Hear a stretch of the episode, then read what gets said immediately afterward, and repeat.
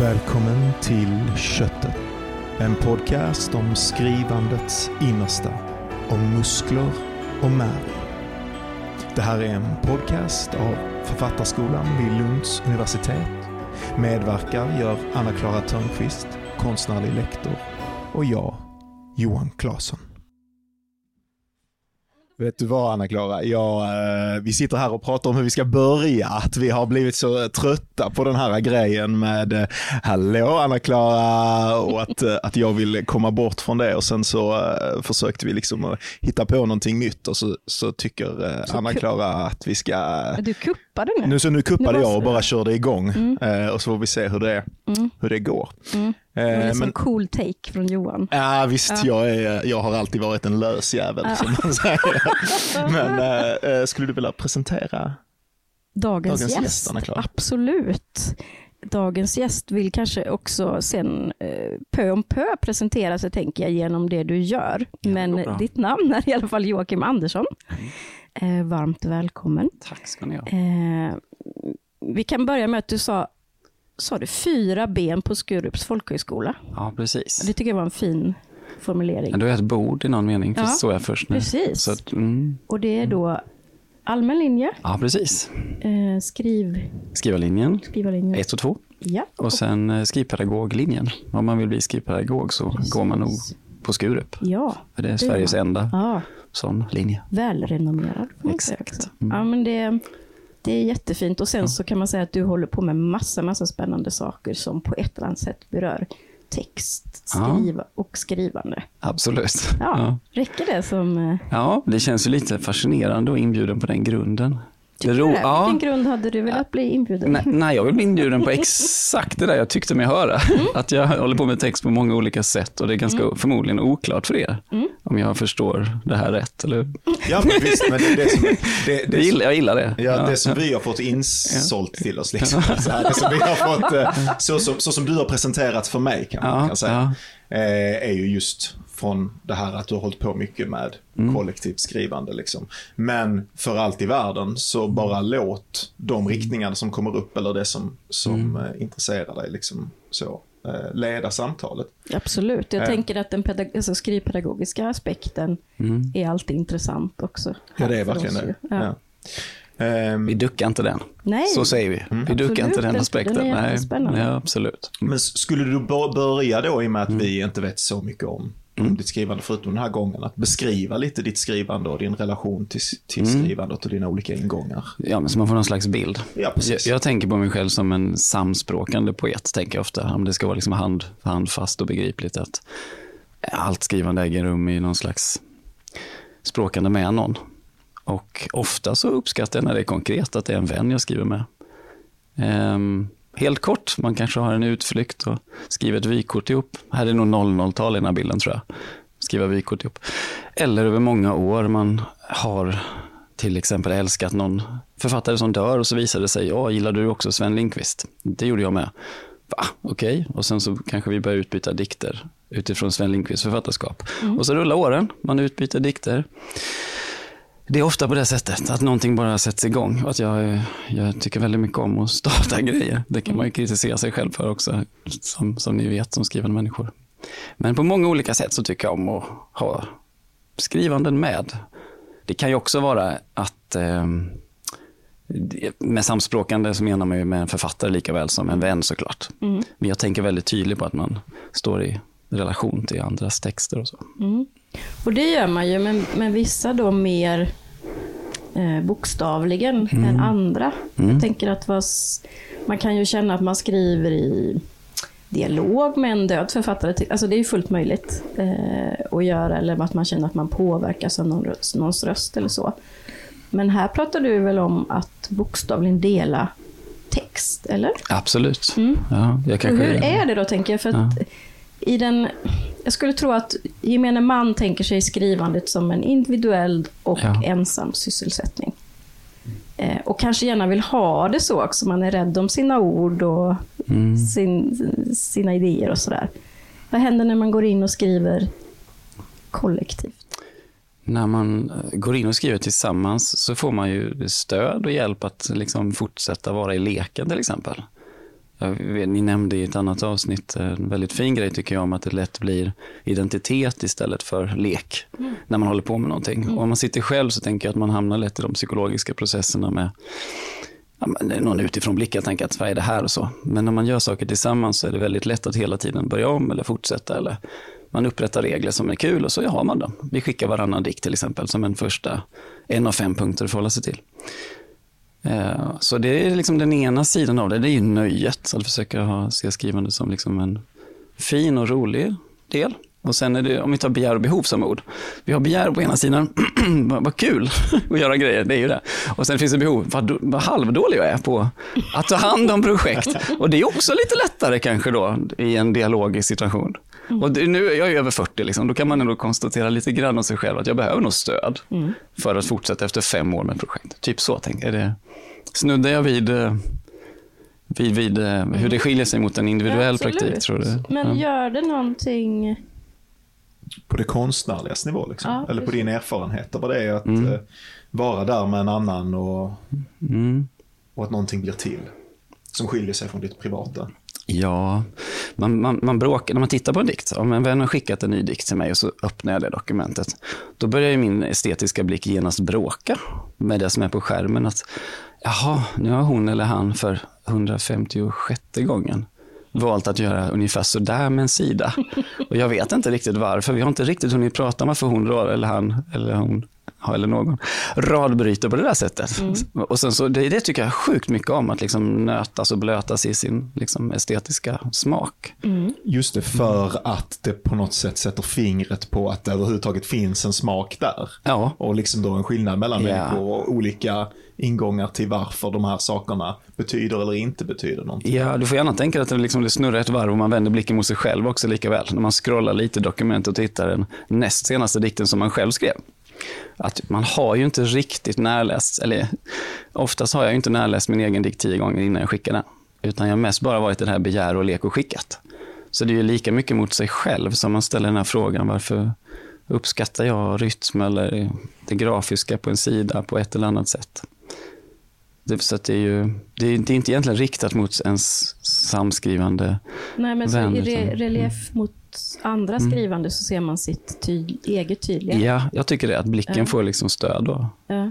För jag, jag, tänker om vi ska koppla ihop mm. det här med, det finns nog ännu mer att prata ja. om här, tänker vi kan återvända, men om vi ska koppla ihop det här med skrivpedagogik och att mm. undervisa i skrivande och ha elever eller studenter, så har det ju en längre tid funnits den här kritiken att det finns skrivarskoleprosa mm. till exempel, eller att det blir någon form av konsensus kring form eller röst eller sådär. Eh, hur ser du på det i också då relation till det här att skriva kollektivt? Ja ja. men det kan tas in på ett annat spår, för att jag tänker att det kollektiva, i alla fall som till, till, till sin potential, har en möjlighet att vara smutsigare eller vildare eller mer ofärdigt än eh, det uppstyrda så kallade eh, författarskoleprosan eller vad vi nu tar för ord. Liksom. Och att eh, jag har en bok i väskan som jag inte, vi har inte lagt upp några böcker på det här bordet, vi pratar på. Men en bok som är i väskan heter Familjeepos. Ja, men lägg upp ja, den mycket. Jag lägger upp den. Det här kan jag, kan mellan för nu, när, nu när vi säger så här, hur hänger pedagogik och allting ihop, för den har jag använt några, några olika år. Det är en vild bok tycker jag, av Johanna Frid och Gordana Spasic. Ah, just det. Eh, de blandar svenska och danskar och det, man fattar inte riktigt vem som kan vad. Eller... Familjeeposet. Ja. Mm. ja, jag mumlar kanske lite där. Ja. Nej, nej. Du sa inte namnet. Nej, jag sa inte det. Nej, nej. Bara deras namn. Vi, kommer, vi lägger Just det. den också. Ja. På. Ja, men det är liksom som någon slags prosalyriska, fylld, ganska välfyllda sidor. Det är jävligt snärtigt och smutsigt. Och det, alltså rent explicit handlar det ganska mycket om eh, våld och urin och ja, så, så liksom otvättade bilder. Och då tänker jag, den här boken, Familjeepos, är så tydligt för mig en kollektiv produkt. Att det är mm. två personer som har liksom tillåtit sig att driva fram mer och mer i den här processen. Och de hade bromsat och de hade tvättat. Och, Just det, att, ja. att, att en människas individuella hyperföreställningar mm. eller ja. perfektionism kan inte riktigt komma in i texten på det sättet när ja. man skriver kollektivt, möjligen. Därför att du hela tiden förhandlar med någon annan som kanske ja. gillar vissa grejer som för dig. Ja i förhållande till den bilden du har i huvudet. Det var jättebra, du sätter fingret på något, men man ändrar sin syn på tid. Man behöver inte ha en invändning eller en fråga direkt. Man kan ju spara den i tre månader. Om man inte vet vad, vad, vad den andra menar med pisset där inne. Men man fattar så här, nu kom det in en helt ny bild med liksom eh, en, eh, inte horisontell, utan vad heter det då? vertikal. en vertikal, våt bild. Så.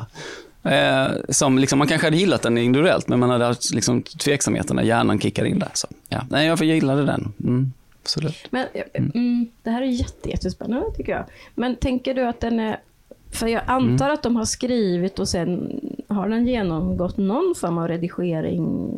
Det har den garanterat. Den är ju liksom utgiven på Elleströms. Ja, och för ovanlighetens skull så blev den nominerad till ett pris och så. Det blir ju inte en kollektiv diktsamling. Nej till vardags. Liksom. Vilket pris var det? Förlåt. Det var faktiskt Sveriges Radios lyrikpris. Ah. En av fem då. Ja.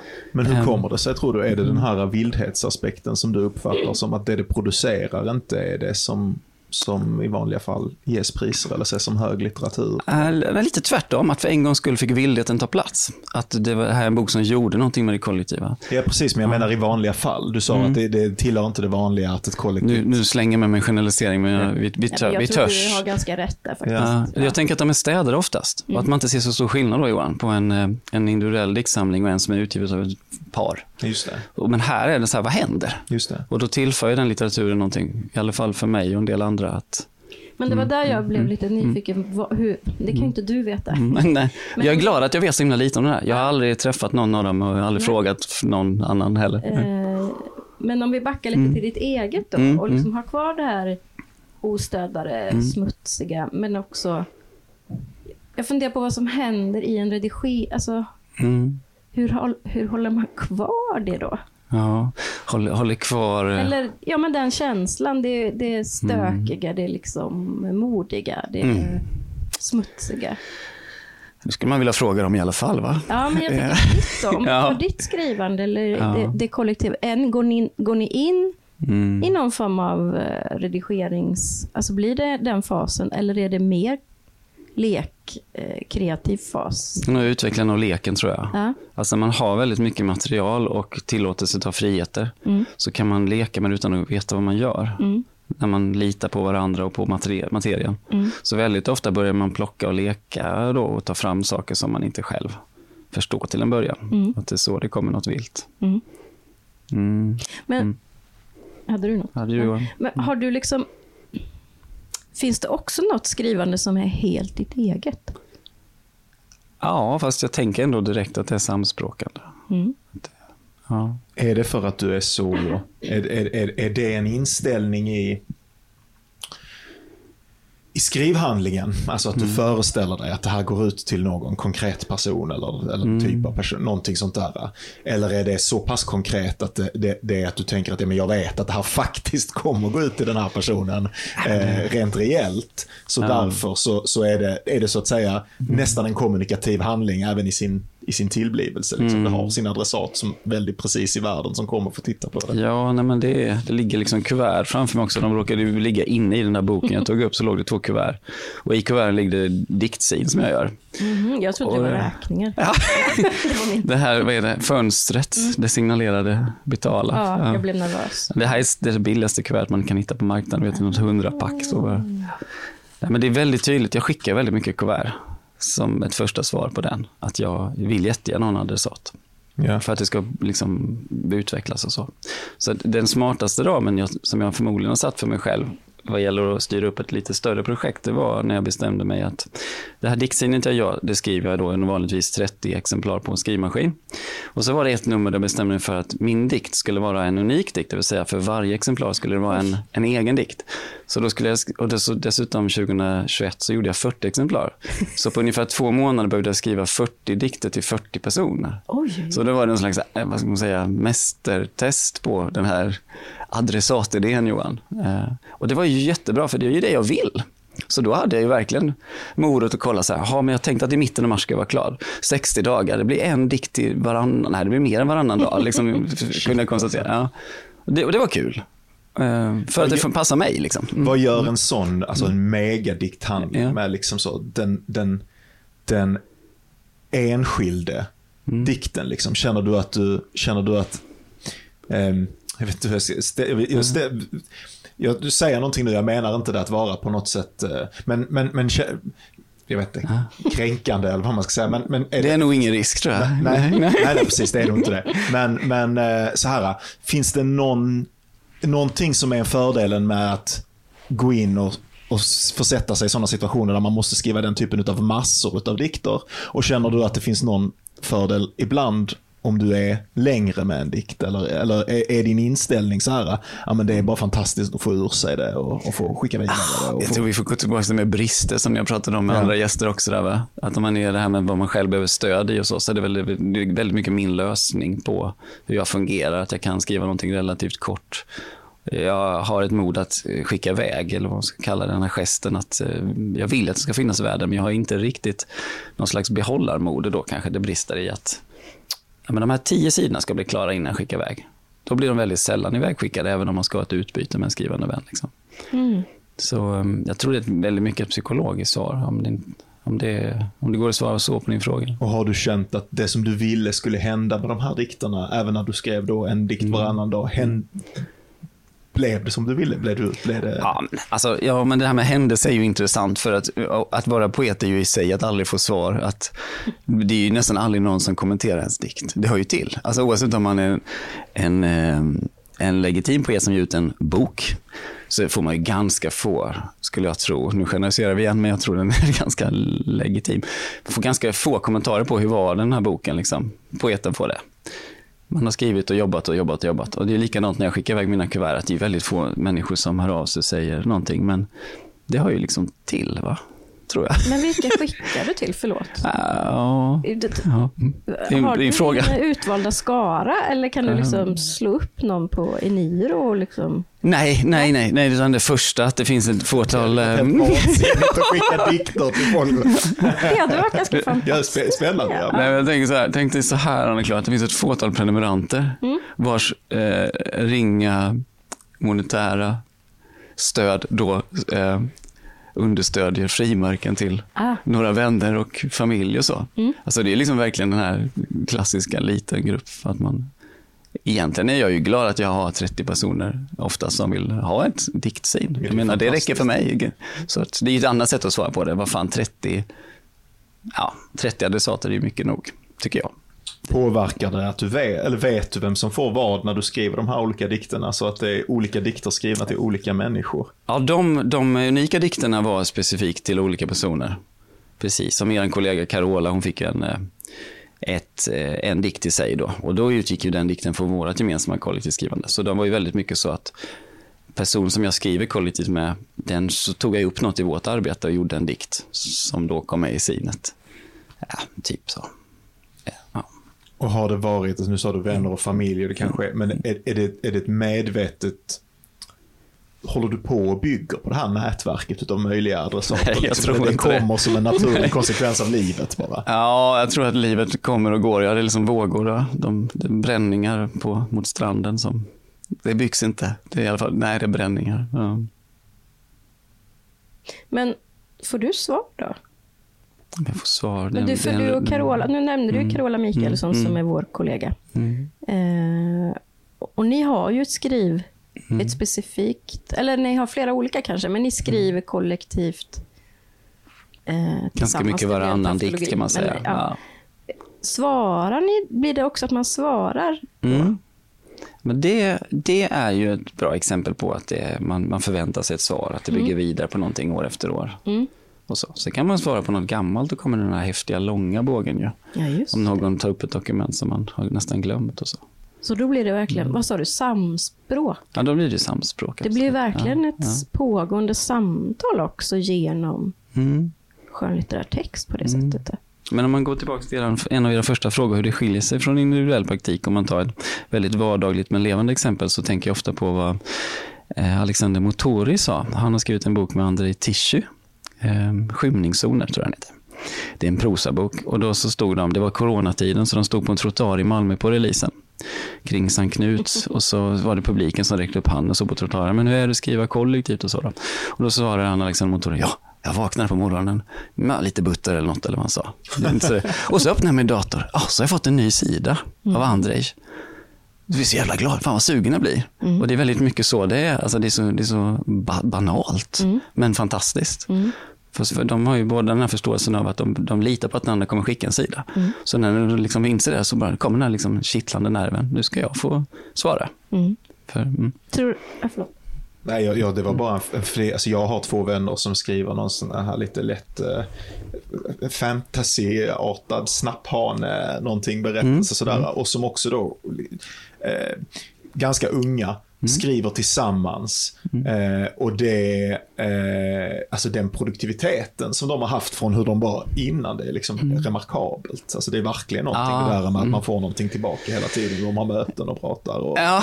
håller på. Nu är det ju ett större, ett prosaprojekt liksom. Ja. Men ändå, det verkar vara en enorm Mm. En Ja, enorm men drivkraft. jag kan liksom fylla på, för jag undrar om det här är någonting som ligger i tiden lite också, har tiden för sig på något sätt. För vi, det var något, någon höst hade vi börjat med en ny eh, klass på författarskolan och då läser vi mycket, i början läser vi ganska mycket texter om att vara författare, av författare och att vara skrivande och sådär.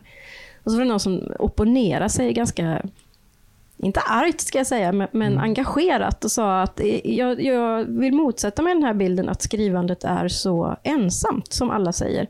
För för mig har det inte varit så, sa den studenten. För hen hade växt upp, han var kanske en sen 90-talist möjligtvis, vuxit upp när verkligen internet är etablerat och skrivit i massa community på, jag vet inte riktigt vad det heter, men så. Vi får leva med att vi inte vet. Ja. Men för, för, för den studenten var det mycket mer normen egentligen än det här Knausgård-idealet. Eller Ja, det är en intressant kontrast. Knausgård var ett dåligt exempel för han skickar alltid Gay Gulliksen. Men eh, ja, Och jag, ty- jag tycker här, jag vet inte hur det är på andra ställen, liksom, jag har bara varit, eh, jag skrev själv i många år liksom, och det var ju ganska ensamt och det var folk förstod inte varför man höll på, led mycket över det, satt uppe på nätterna och höll på och partners fattade inte varför och sådär. eh, och, eh, Det var och- då det. Ja, det var, det var då det. Nu är allting, nu är det lite mer strukturerat. Men, men, eh, men sen, ehm, så, eh, sen jag kom hit till Malmö, här är liksom verkligen sånt, eh, det finns ett sånt utbud av ställen att träffa folk och springa på människor. Här finns en inställning, en, en, en, en, en viss liksom, kollektiv inställning till att det här är någonting vi delar och det här är, det handlar inte så mycket, ja, det är väl klart att alla eh, hoppas att de är det ensamma geniet någonstans allra innerst inne, men, men, men, men det är inte så mycket i vad man gör gentemot varandra. Liksom, Nej, som jag, jag gillar er spaning. Ja. Jag tycker det passar bra med de senaste klasserna i Skurup också. Att Det finns en, eh, en liksom naturlig avslappnadhet i att styra upp saker tillsammans. Mm. Och Start, kanske starta en, grupper och en så. Mm. mottaglighet på andra sidan. Jag tänker vi har ja, men Kepler och Mm. nu heter de Alex Andoril. Alltså de är ju ett exempel. Men jag, har ju, jag hade en Maj Sjöwall-fas när det nu var. Det har jag pratat om i podden förut. Men jag blev så Den fascinerad. har jag inte hört i alla fall. Nej, det, men jag blev så fascinerad för de, eh, de ljudböckerna, jag Mm. lyssnade på dem, de inleds med intervju med Maj Sjöwall. Eh, och hon berättade att de hade liksom, de skrev för hand, Ja. de hade ett kollegieblock hemma.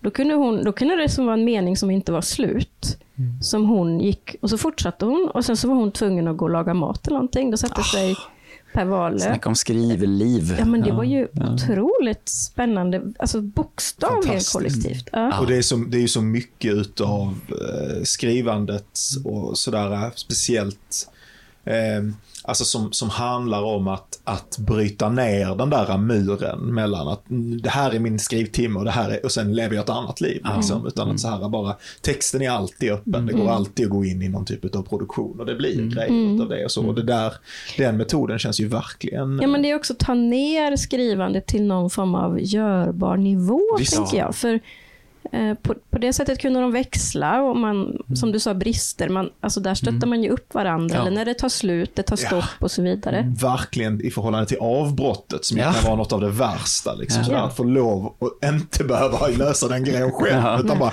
här har du avbrottet. Jag vet inte, det, det är dött. Och sen så är det någon annan som bara, "Wow", hittar en sträng som kanske var där eller inte var där och så väver det, väver det, samman.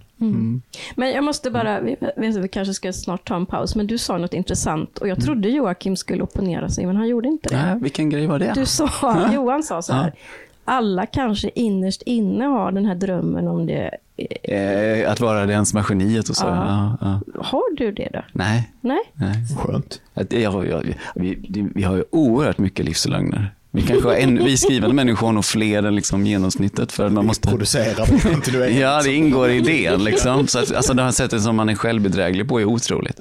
Jag kan, inför att jag ska träffa er så känner jag ju flera dagar att jag har inga skrivanden. Ja. Och det är så sjukt. Hur många, hur många små skrivanden kan man ha som man kan glömma? Och tro att man inte har några skrivanden. Ja. Men den här, det här bedrägeriet är ju så viktigt.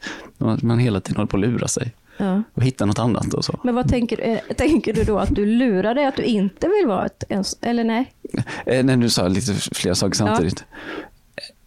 Eh, i- Nej, men glömska och är så stor del av att ha olika skrivprojekt. Ah. Och att man föreställer sig, alltså att man har ett skrivande men så tänker man så här, men skrivande det är någonting annat. Ja. Än det, det är inte det här att sitta med pennan som Nej, jag precis. Det är ju det är väldigt, det är mycket norm och så med, eller? Norm och en fantasi, liksom man får någonting matat från sig på bildens nivå utav samhället. Sådär. Det är så här ser ett skrivande ut, det här resulterar ett skrivande i precis. etc. Ja. När skrivandet är ju en rent materiell praktik. Det är någonting som man sitter och gör ett visst antal timmar om dagen i, eller i veckan eller hur ofta man nu än gör det. Liksom, sådär. Men det är ju skitlätt att glömma just för att språket är så förrädiskt att det, det verkar alltid föra med sig Ja. någonting annat, någon bild, Ja. någonting sånt där annat än bara precis det som man är, Ja. är ute efter.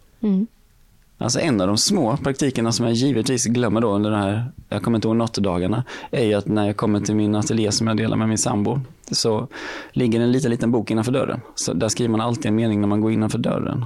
Och det är ju någonstans att bara visa sig själv att det är bara materia. Det är bara ord.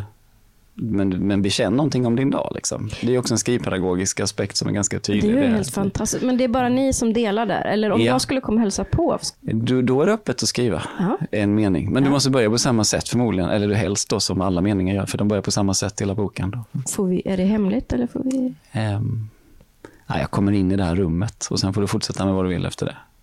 Ah. Så det, när man har kvar, nu har vi haft lyckan att ha kvar ateljén, de ateljélokaler tenderar ju att försvinna så. Men nu har vi haft det här ett, ett, ett och ett halvt år eller något och, och det börjar bli många, jag kommer in i det här rummet och ja, då tittar man på den lilla boken och så är det nästan ett projekt ändå, fast det var så obetydligt ju. Ja, Det är ja. lite Julia Camerons morgonsidor på något sätt också. Ja, i mikroskop, eller vad säger Ja, jag? men Varför säger jag att kliva mikroskop? över någon Ja. form av tröskel genom skrivandet och ett skrivande som inte har någon betydelse. Ja, jag precis. Nu har vi öronen i luft. luften här. Nu är de ute och flyger. Mm.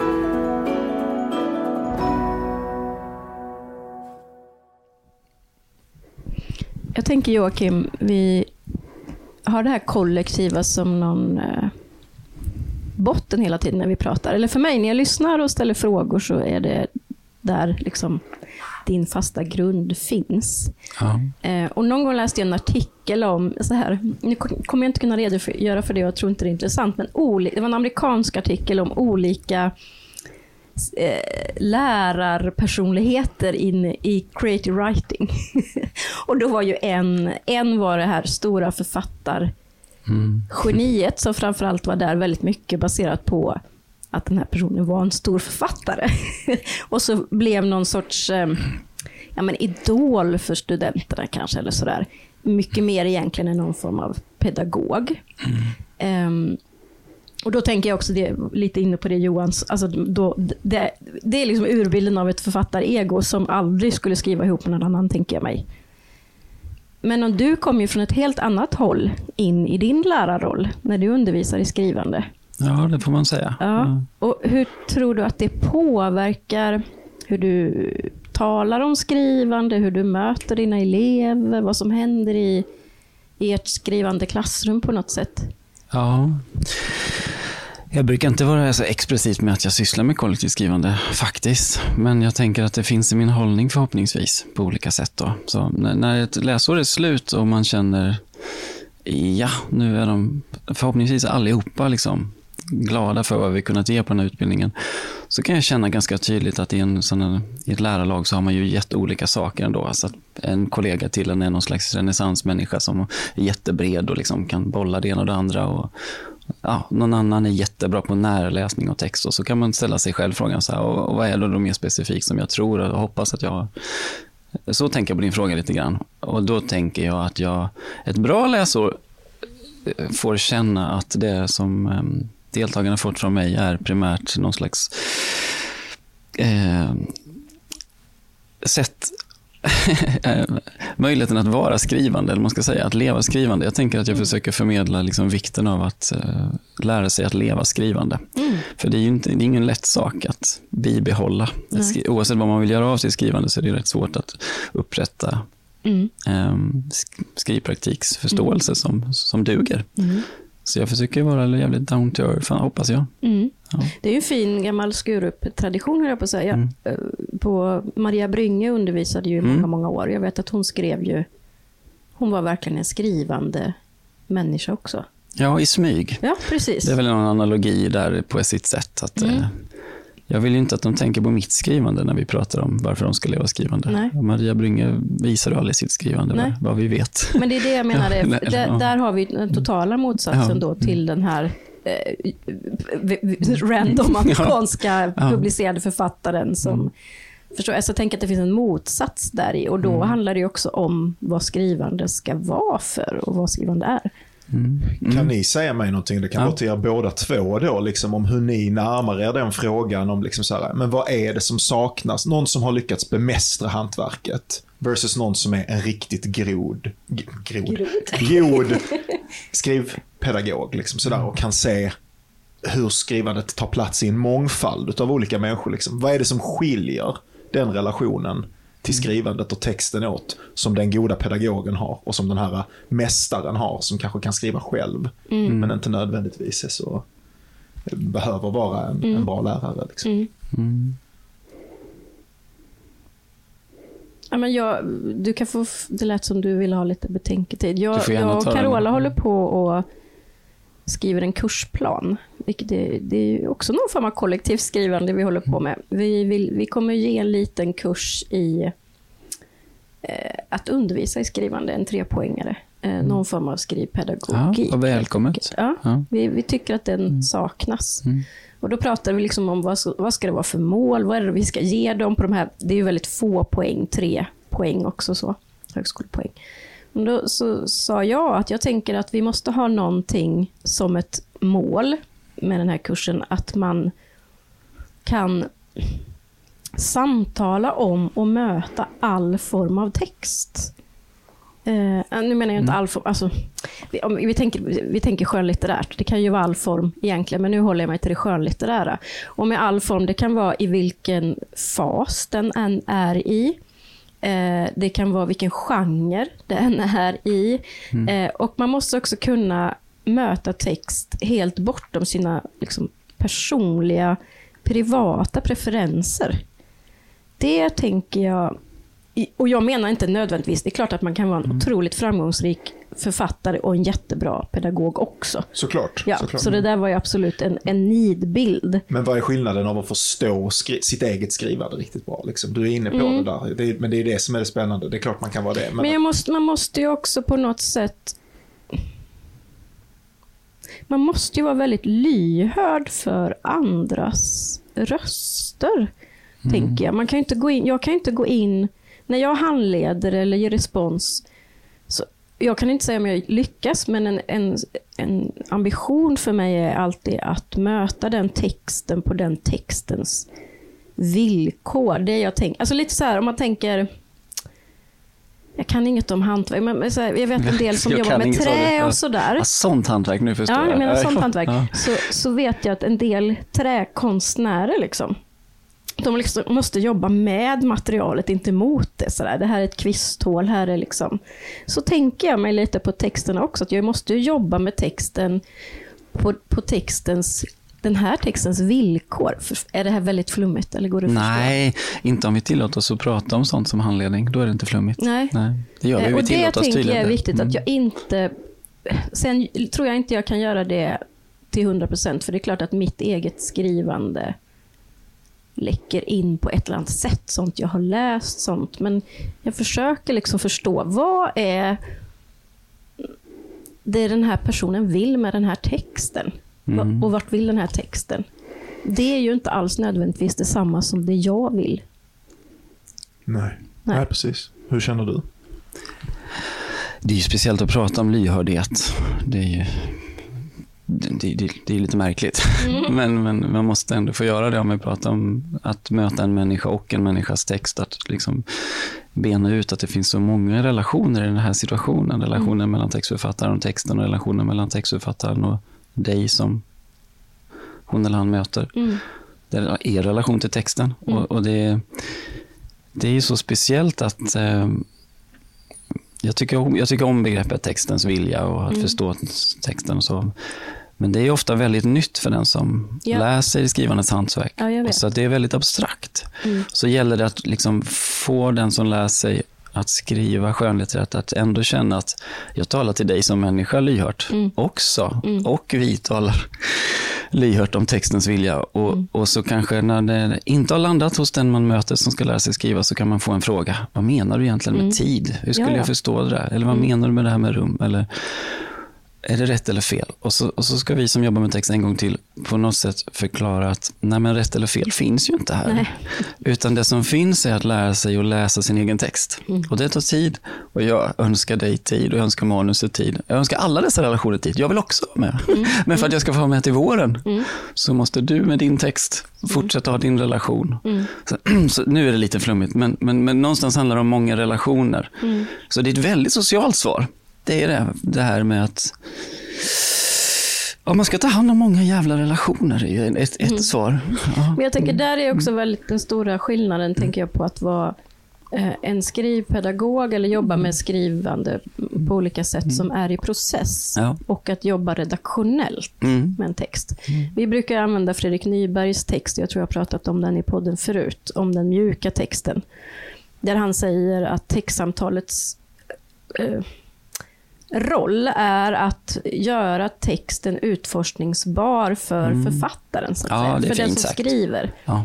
Och det tänker jag, i, i den delen av processen så är det det man ska göra. Mm. Eh, medan en del tror jag, du, precis som du säger, det kan vara svårt för att man vill egentligen ha redaktionella ja. svar. Det går ju fortare. Allt för tidigt, ja. ja. Eller hur? För det, jag tror om vi går tillbaka till Johans ursprungliga fråga så är det väl hur lär man sig leva med sin text? Hur står man mm. ut med att faktiskt läsa om tionde gången och att delvis de här orkes-relaterade mm. frågorna eller som man vill slippa med redaktörsvaret. Just det. Ja. Ja, och hur, hur mm. alltså den, den, absolut eh, startfrågan här var ju den här skillnaden på pedagogen och eh, mästarförfattaren. Liksom, ja. sådär, och skillnaden på deras två möjliga ingångar. Att, mm. Och det här har jag ju pratat om tidigare, liksom, mm. men det är en människa ser kanske mm. text som som sin egen resa och som ett visst objekt som man har bemästrat. Mm. Och, sådär. och den andra är tvungen att se det som processer som händer i människor. Liksom. Mm. Och då är ju frågan hur man når människor i sin kropp i förhållande till sin text där mm. de är. Det, det, är väl pedagogens, liksom, det, det, det, det svåra. Hur hittar man dig där du är och liksom, precis som du säger då, mm. får dig att kunna leva med, sitta med, lyssna till ja. det som faktiskt... Ja, det blir väldigt tydligt att vi inte följer med hem. Alltså, Hur menar du? Alla går ändå hem med sin text ja, själv här i någon mm. väldigt tydlig allmänmänsklig mening att uh, man... Uh, vad menar jag egentligen Nej, men jag förstår. Ja, ta vid, Anna, det är väl också ja. någonting man behöver. Ja. Jag brukar säga till våra studenter att egentligen så, så går vår ut, undervisning ut på att göra oss eh, eh icke nödvändiga. Alltså att vi ska, ja. ni ska inte behöva oss. Utan varandra tänker jag då? Ja, och också i, fram, I framtiden alltså? Är det, är, det din, är det din känsla? Är det där texten utvecklas i den dialogiska situationen med andra? Primärt. Mm. Men eh, sen så finns det ju liksom fördjupningskunskaper i skrivande som man då någonstans måste ha vilja och tillit med mera till själv för att orka då, tänker jag. Tänker att man läser jättemycket det dialogiska om man stannar där och ger sig hän, men sen så måste man ju också förädla sitt. Um, det där är speciellt. Jag tycker ni pratade jättefint om det med Joakim Forsberg. Det är den podden jag primärt har refererat till idag. idag. Mm, skrivandets begär. Skrivandets begär. Att eh, alla måste hitta sitt sätt att fungera på. Mm. pratar ni jättemycket om första 25 mm. minuterna. Mm. Eh, så att den här pedagogen eller mästerförfattaren kan ju aldrig riktigt förmedla en som, som vi alla vet, en, en grundidé till någon annan, utan det är ju bara den här lyhördheten och sen ska den andra sokratiskt någonstans lära sig lyssna till sitt Ja. över tid framåt.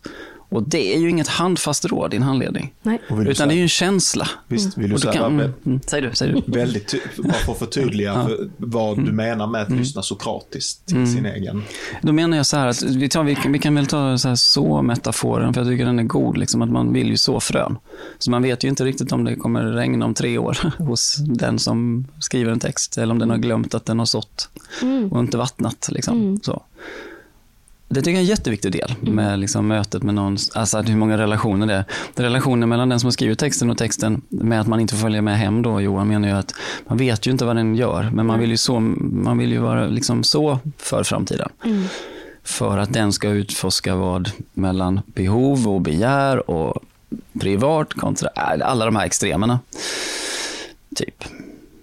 Men det är också Mm. någonting med tid där, tänker jag, som är fint i den eh, metaforen Mm. så och frön och så. Eh, jag vet att George Saunders, som vi läser någon gång under Mm. författarskoleåren, eh, han är både författare men också jobbar sedan många år i creative writing. Mm. Och han har sagt någon gång att det kunde komma studenter tio år senare och sagt att nu har jag förstått det här du sa för tio år sedan. Eh, och jag tänker att det här med redaktionellt kontra lyhörd, alltså det här, det har också med någonting med tid att göra och tålamod och vara i en process som tar tid och så vidare. Precis. Mm. Och, ja, hur, hur, hur, har ni, hur försöker man peka mot det eller kommunicera? För jag misstänker att det finns, folk kommer väl till en skrivutbildning med föreställningen att, att en text Ja. är någonting som man, man gör vissa binära förändringar eller sådär. Mm. Vissa, du fixar den grejen, den grejen, den grejen och den grejen och sen så är det bara att skicka in det. Liksom. det här är en annan del av det här med att det är be- självbedrägeri att syssla med skrivande. Ju. När man börjar få fortsättningsorder så ska man ju få tro att till våren är jag klar. Det är viktigt att tro det. Det är viktigt att känna sig färdig. Det är viktigt varje gång. Alla sju till tolv gånger när man tror man är färdig är viktiga. Det är ju liksom en del i det hela. Så att det, den är ju ganska generaliserbar vad alla behöver gå igenom ju. Mm. Ehm, Det är bedrägligt i att... Men jag tänker också, jag Mm. tror att jag pratar lite med studenter om, alltså jag jobbade ganska många år på lärarutbildningen Mm. eh, i Malmö, ämneslärarutbildningen. Och då hade vi ju mycket mer, vad ska man säga, regelrätta tentor Mm. och de skrev uppsatser och de skrev eh, hemtentor och sådär. Eh, och där kunde det finnas en del studenter som liksom inte hade nått, de sa, kunde säga, jag har rättat de här 13 felen nu, Mm. Eh, Så nu måste den här hemtentan vara godkänd. Eh, Och då hade jag kanske ändå inte satt godkänd på den. Och de blev väldigt upprörda över det här. Och sa att, men det handlar ju inte om att rätta någonting här som jag säger, utan det handlar om att du måste förstå någonting. Och det är ju ofta ett begrepp eller liksom ett samma, alltså att man ska förstå. Men det är liksom den, ibland kan jag uppfatta, de allra flesta studenter vi har är inte så tycker jag, men ibland kan det vara en, kanske en, eh, en fåfäng önskan om att det skulle vara så lätt. Kan du inte bara säga vad jag ska stryka eh, så det här blir bra? så kan jag gå vidare till nästa kapitel. Mm. Ehm, så jag tänker att det handlar om, om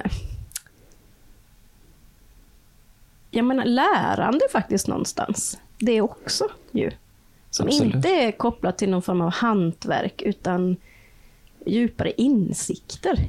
Hur, ja, precis. Hur, hur tänker ni kring liksom, till vilken grad man själv måste förändras för att kunna skriva den typen av text som man kanske sträcker sig efter? Det, kan vara, det här behöver inte vara nödvändigtvis i förhållande till elever, det kan vara i förhållande till er själva, ett eget skrivande också. Ah, tänker på mina egna brister, Johan. Verkligen. Ja. Ja. Jag, inte, jag vet inte vad jag ska säga om dem, alltså, men jag tänker att jag brister. Ja. Ja. Ja. Att jag absolut skulle behöva förändra mig för att eh, snarare ge plats för att läsa text på ett annat sätt och arbeta med det. Så jag tror att man behöver förändras, det tror Ja. jag. Men jag har inget klokt, smart. Har du, Anna-Klara, någon ingång till frågan? Och på uppstudsen, så att säga. Mm, Och har texten förändrat er? Producerandet utav den? Ja, det är jag övertygad om att det gör på, på olika sätt, likväl som läsande, tänker jag. mm.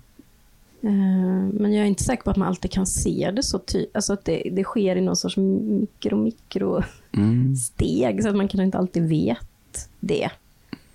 Um. Är det en brännande punkt för dig, Johan? Att våga förändras för textens utvecklings skull? Min upplevelse är nog att det är det det handlar om. Liksom sådär. Att, att bli författare inom situationstecken om man ska använda ett, ett sånt. Då tänker jag inte liksom, som en yrkesroll utan som någonting mer någonting annat. Liksom sådär. Någon som kan formulera kanske en sanning eller någonting som vidrör kroppen eller mening eller någonting sånt där.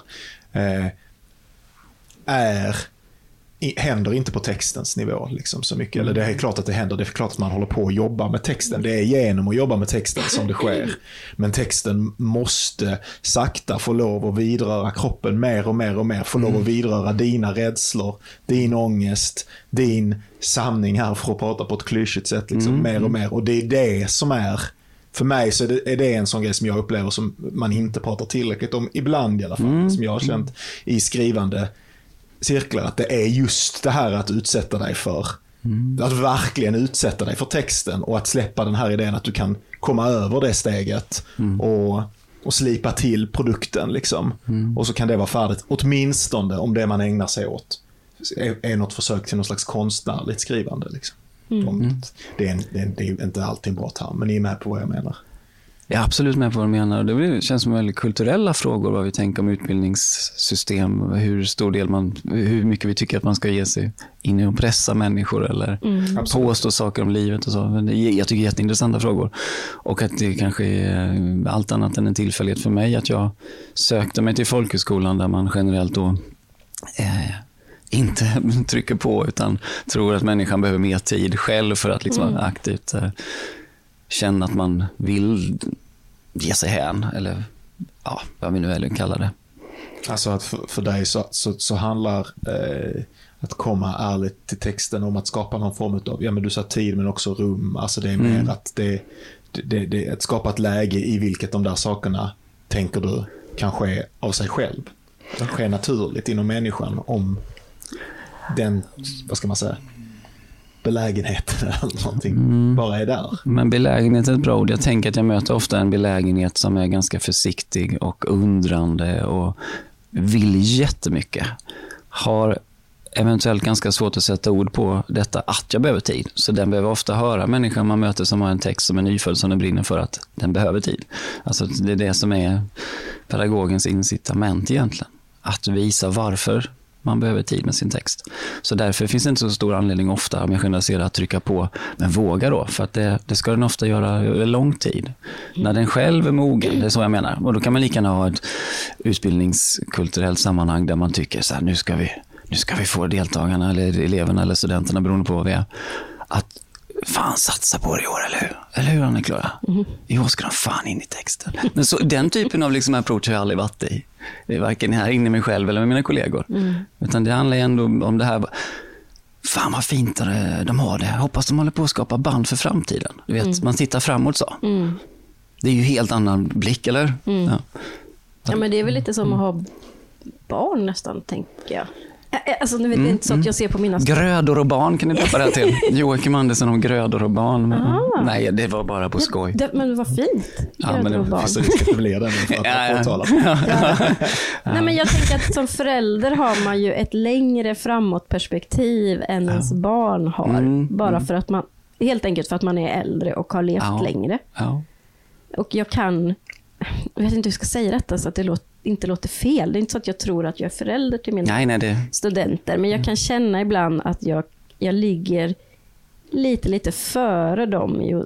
För att jag av en professionell erfarenhet på något sätt, mm. så kan man se det. det. Är det det du menar lite grann? Att nu håller, för du sa, nu håller ni på att knyta band för fram. Alltså att vi också ja. vet att det här kommer vara ett längre jo. Jag funderar väldigt ofta, först, jag har jobbat ungefär tio år som, eh, som skrivlärare eller skrivpedagog och de första tre, fyra, fem åren funderar jag väldigt ofta på hur ska man förmedla det här kring hur jobbigt det är att skriva om tio gånger, att mm. inte det är tre gånger. Mm. Det, gjorde, det var liksom besvärande att liksom komma med det liksom tunga kuvertet där. Mm. Men numera så känner jag ju att med lite mer tid att blicka bak så känns det inte så komplicerat att berätta om de här erfarenheterna. Men nästan mm. alla jag känner som gett ut böcker så är det ungefär så här och så här och så här. Mm. Är det det du är inne på? Att att liksom stå bakom kroppsligt, för att tala om köttet igen nu då, Ja, erfarenheterna. Ja, men jag tror också att det är lättare att ha en, eh, en överblick. Alltså att gå en skrivutbildning är ju något, tänker jag Johan, det får du berätta sen, men något väldigt intensivt Mm. här och nu. Och jag kan se liksom att våra studenter börjar lite trevande och sen är det nästan som att vi blir en, deras sekt, höll jag på att säga. Men det blir allt det de är och gör, de går upp i det. Och jag tror att det är väldigt fantastiskt också på många sätt och det är fint att se. Men vi vet också att ja, men det finns en tid efter de här två åren. Mm. Och, ja. Och du sitter där i åren efter, eller? Hur ja, många år sedan är det du gick? Johan. Eh, ja, vad- hur många år sedan är det nu som jag gick ut eh, kandidaten? Det är väl en, kan, kan det vara ett och ett halvt, två år Ja, sedan? Något sånt. Då var det ju nyss. Ja, eh, relativt nyligen. Ehm, ja, men, men på ett sätt så hade jag en praktik som var eh, så långtgående. Alltså hade hållit på så, jag hade hållit på så länge innan jag sökte till, till skolan. Och då tror jag att den där grejen blir, då blir på ett sätt skolan mindre dramatisk. Det blir mindre laddat med att allt måste hända nu. Det är nu jag har den här tiden, det är nu det här gäller, det är nu det ska, som, som jag upplever ju att, att, att eh, många känner. Sen det är en, en grej som är liksom intressant för mig ehm, med skrivutbildningar, det är liksom sådär att ehm, eh, han, nu kommer det bara upp till mig på engelska här, men disillusion och disappointment är så mycket en del av vad skrivutbildningen har att erbjuda. Liksom sådär. På ett sätt så är en av skrivutbildningens syften att visa att ingen kan lära dig hur du ska skriva. Liksom, så Ja. att det, du håller inte med om detta? Jo, men det låter ju så Och där- Någonting där- kan man ju ge. Någonting Absolut. ger ju lärarna. Man får, det jag utvecklades ju mycket mer på författarskolan än vad jag hade gjort tidigare. Liksom. Det gör verkligen någonting att vara i de här eh, samtalen. Men jag har också fattat att det är, inte, det är inte så att du eller Carola eller Joakim kan säga till mig vad jag ska göra. Nej, Det nej. finns ju inte. Nej, så är Det det finns ju inte. Och det, den processen Ja. är ju enormt smärtsamt och det kan ju bli väldigt mycket ilska mot Ja. eh, utbildningen och så som är Absolut. född och händer Ja. för många. Jag upplever Mm. att alla är arga någon gång på att man tänker att det här ska, vad fan man kan bli ingenjör, varför kan jag inte, varför kan Mm. inte någon säga till mig vad jag ska göra? Ja, ja, precis. Mm. I någon mån så är ju det här skrivandet tillsammans en motvikt där i besvikelsen då. Ja. Att det blir väldigt tydligt liksom band och saker man får. Mm. Att, eh, att man gör ju det här tillsammans. Även man misslyckas ändå. Det är roligare att misslyckas tillsammans. Verkligen. Ja. Och det är fantastiskt, alltså för mig så har det varit fantastiskt liksom eh, psykologiskt. Jag kan inte fatta att jag inte alltid har varit i så här konstnärliga, alltså s- där inte alla bara är ute efter karriären liksom, eller alla är inte bara ute efter det där eh, epitetet, eller alla är inte så, eh, den här drömmen om att bli någon, utan att då, precis som den typen av praktik som du sysslar med, att jag tar den grejen som du håller på med kreativt och så styr bort, alltså det är klart, gå efter dina mål, men styr också en del av det in i någonting kollektivt som händer här och nu. Så är ju chansen väldigt stor att det var det du trodde att det andra skulle vara. Alltså det du trodde att du skulle få genom att bli författare och få andras kärlek och få lov att vara med text och kärlek. Sånt, det finns där Ja. i, ett, i ett konstnärligt samliv. Liksom. ja, precis. Men jag tänker att man måste ju på något sätt få studenterna att själva förstå och se saker. För annars står det ju och faller med, om jag, om jag på något sätt väldigt auktoritärt skulle säga till dig hur du ska göra. Så att säga. Förstår du vad jag menar? Du ska stryka det här ordet, du ska skriva så här. Du ska så här. Sen när du inte har mig längre, eller vem det nu skulle vara, då, då har du ingen Ingenting, aning om vad som hände. Så, det- och det där är ju också en frustrerande insikt på något sätt, tänker jag som student. Att jaha, jag måste... Det är ändå jag. Ja, Det är ändå jag som måste Ja. göra det här. det var jag som kom hem. Ja, Ja. det är jag som kom hem. ja, så det, där får vi det liksom. Det var jag som kom hem. Ja. Ja. Och för en del är det där jätteotäckt också just att komma hem ensam. Alltså de är väldigt rädda för det och vill liksom spara på responsen eller läraren på, på Ja. massa sätt. Ja. Liksom. Och då, då, då gäller det att vända liksom det samtida helvetet till möjligheter. Liksom. Mm. Att det, det är ju liksom kommunikation som, som, som allting skriker. Då menar jag inte bli Instagram-författare. Nej, jag, men jag menar bara varför sitta kvar ensam Mm. i en gammal myt om geniet. Då? Nej. Det finns ju ingenting i vår samtid som egentligen premierar det när man har gått hem. Nej. Och du har ju liksom på något sätt väldigt aktivt slått upp vissa av väggarna till de där hemmen och sitter och kastar ut brev genom de hålen. ja, som en relik från förr då förvisso med frimärkena, absolut. Ja, ja.